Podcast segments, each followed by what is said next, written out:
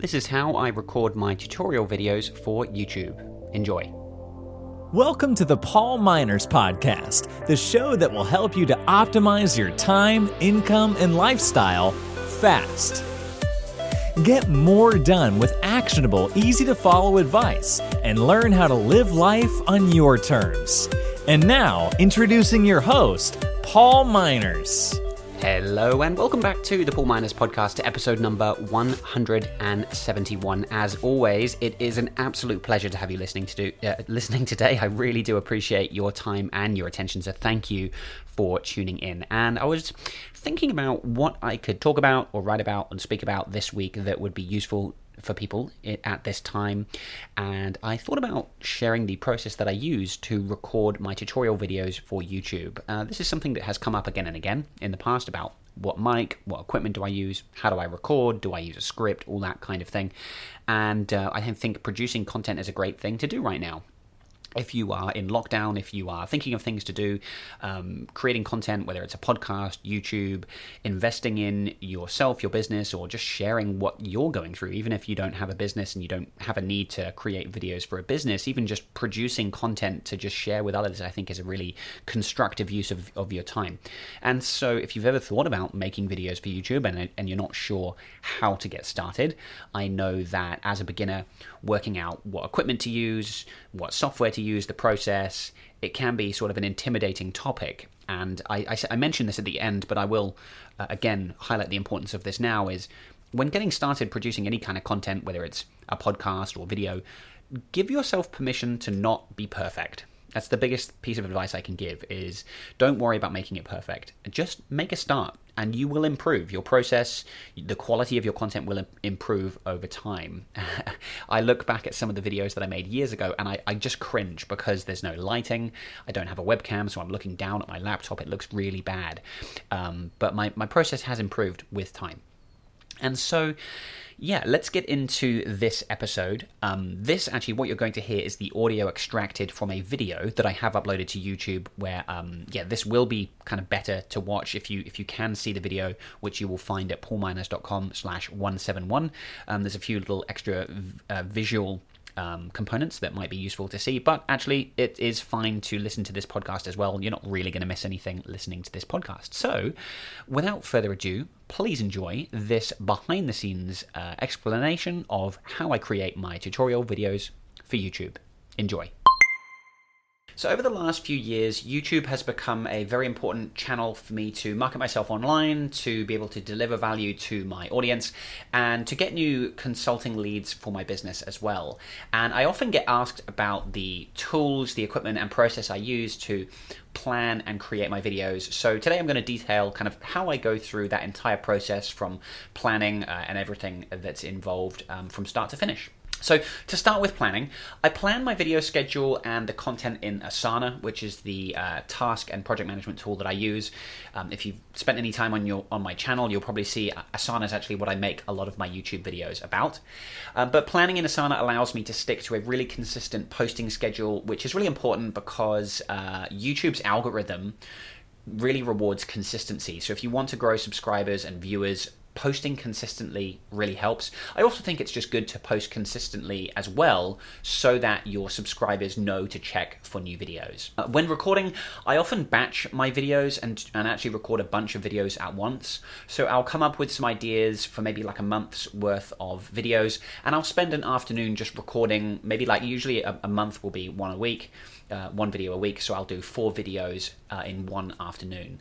And I try to pick topics that people need help with. So with Asana and Pipedrive, I'll think about the common questions that I get from clients that I work with, or maybe features that I can explain, or new features that have come out. And I aim for the videos to be about five to ten minutes in, in length, as I know that the attention span uh, of a lot of users on YouTube isn't super long. Um, and actually, recently, I actually created an online course to help people with Asana, and I'm doing the same with Pipedrive at the moment. So these videos go into a lot more depth and detail and follow more of a step by step process. But with YouTube and the recordings I create for YouTube, my goal is to deliver sort of short, sharp, actionable advice and really help people get some quick wins nice and quickly. So in Asana, I have a basically, yeah, a task for each video that I'm planning to make, and I'll add ideas and notes to the description.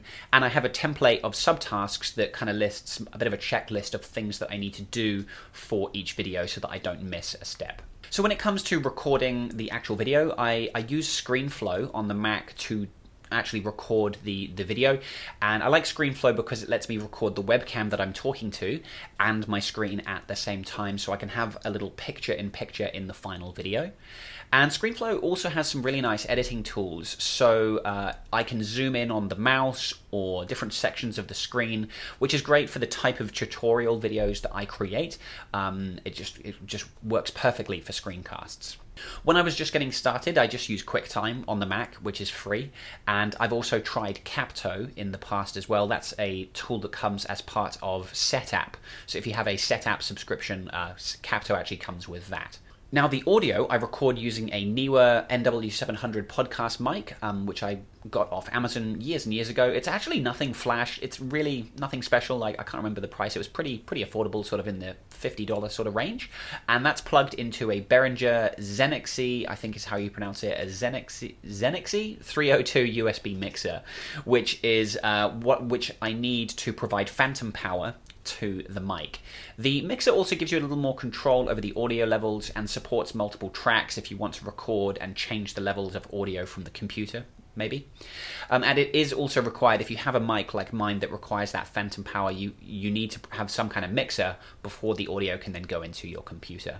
I use a Logitech HD webcam to record the video of myself. It supports 1080p at 30 frames per second, which is absolutely fine for the type of videos that I'm working on.